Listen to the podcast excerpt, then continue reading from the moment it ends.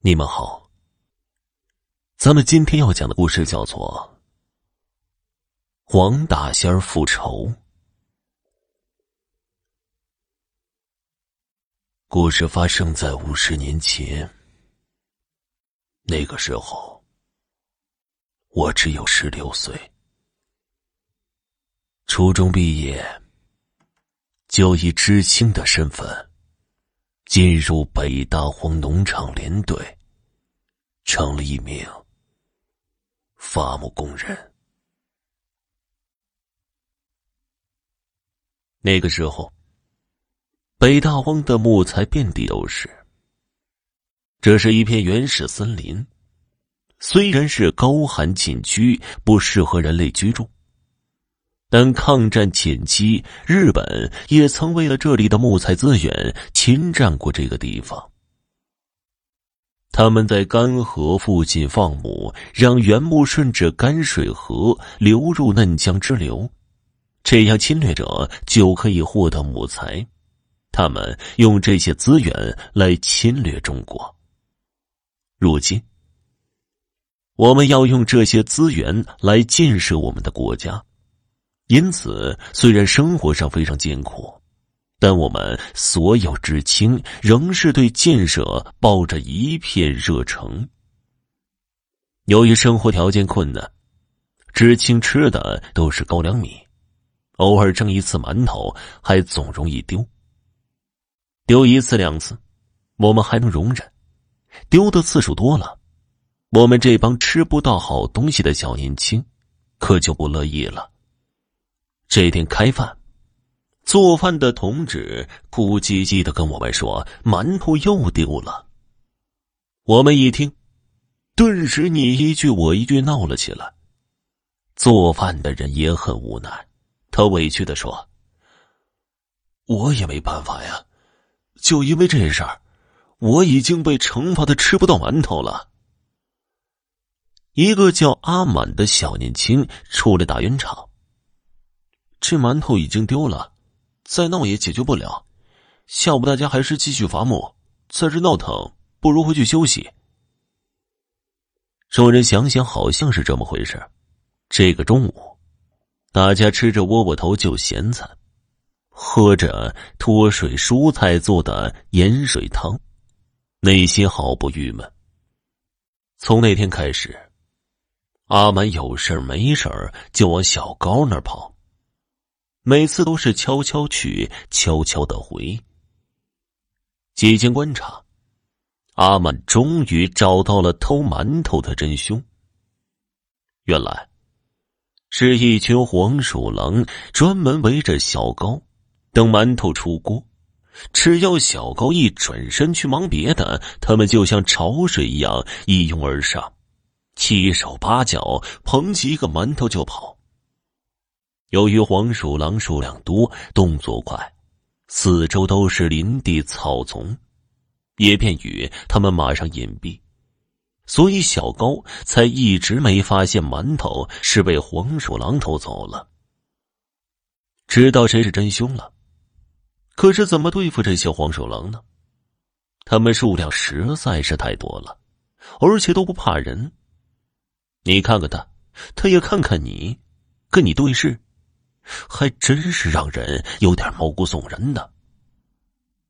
阿满是个手巧的人，他自己动手做了一只木猫，这是一种带机关的笼子，里面放上诱饵，黄鼠狼就只能进不能出。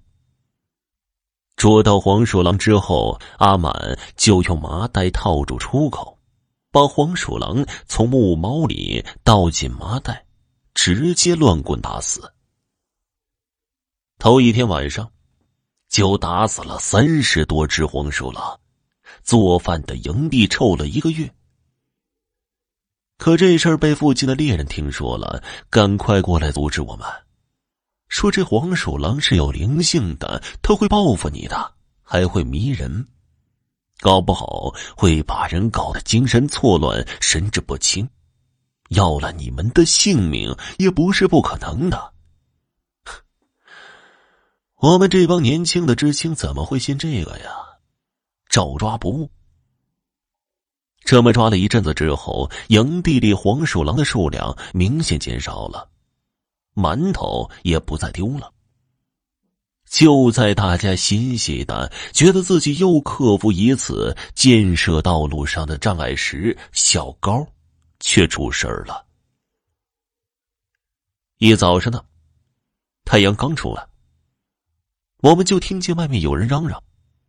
出去一打听，女知青们说小高突然的发疯了，脱光了衣服在帐篷里又唱又跳的。我一听，赶快去找了指导员。指导员是个男的，不能进女生帐篷，但他为人心思细，平常对女生关爱也多。他让十来个女人一起按住小高，强行给他把衣服穿上，然后用绳子把他手脚束缚起来。待小高穿好了衣服，指导员赶忙进去了。小高，你先冷静一下，有什么事儿好商量。只见小高斜着眼睛，用非常可怕的眼神看着指导员。嘴里哼哼唧唧的，也不知道在说些什么。同时，一个鲤鱼打挺就在帐篷里扑腾起来，一时间谁也拉不住他。只听见一阵乒乒乓乓，女生帐篷里的桌子、椅子、盆子、饭盒被他打翻了一地。我们好不容易控制住了小高，可他的身体还是处于亢奋的状态。不停的抖动，指导员有些害怕了。这样下去，就算是好好的人，也要折腾的精疲力竭死掉了。他赶快叫人去请卫生所的医生张初志了。可惜张初志只是中专卫校毕业，对于外科还有点经验，却毫无能力解决这种精神问题。这可怎么办呢？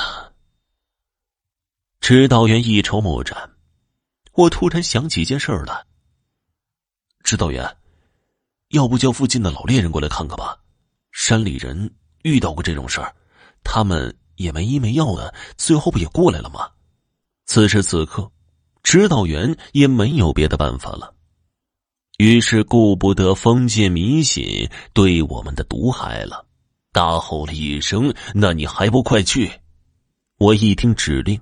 赶忙跑出去找老猎户，还真是巧，这老猎户正在家里擦枪膛歇着呢。跟我来到营地，看了看小高的样子，二话不说就开始在营地周边搜索起来。我问他在找什么，他做一个嘘声的动作。与此同时，我看见草丛里似乎有什么东西在抖动着身体。是黄鼠狼。原来这家伙就藏在附近的草丛里，控制着小高的一举一动。老猎户抬手给了他一枪，可惜没打中。这家伙吓得扑棱棱的跑了。帐篷里，小高一个白眼便晕了过去。直到晚上，他终于醒来了。对于今天一天发生的事儿，他却毫无知情。只是觉得很疲惫，身上还莫名其妙的多了很多伤。直到听说自己还脱了衣服，这才不好意思的脸红了。我们留下猎户，杀了口猪，请他吃了顿饭。老猎户说：“他有对付黄鼠狼的经验，这畜生暂时不敢把他怎么样。但是阿满可要注意了。”他可杀了不少的黄鼠狼。从对付小高的情形来看，这仅仅是他报复的一个开端。阿满有点害怕了，但是日子长了，人们也就渐渐淡忘了这个事儿。这一年的秋天，我们开了一条新路，在小溪上架了一座木桥，想下山买东西的人可以从这里穿近路。桥面有半米宽，桥下的水也仅有半米深，可就是这样一座桥，一条小溪，竟然要了阿满的命。他请假下山去买东西，后来被人发现死在了仅有半米深的小溪中。连队联系了山下的派出所来侦查，结果发现是他自己落入水中溺亡的。距离捉黄鼠狼事件仅仅相隔了半年，我们不得不怀疑阿满的死跟那邪门的黄鼠狼有关系。只可惜，阿满一个心细如尘、有手脚的年轻人，就这样在开发建设的过程中离开了我们。好了，今天的故事就讲完了，感谢收听。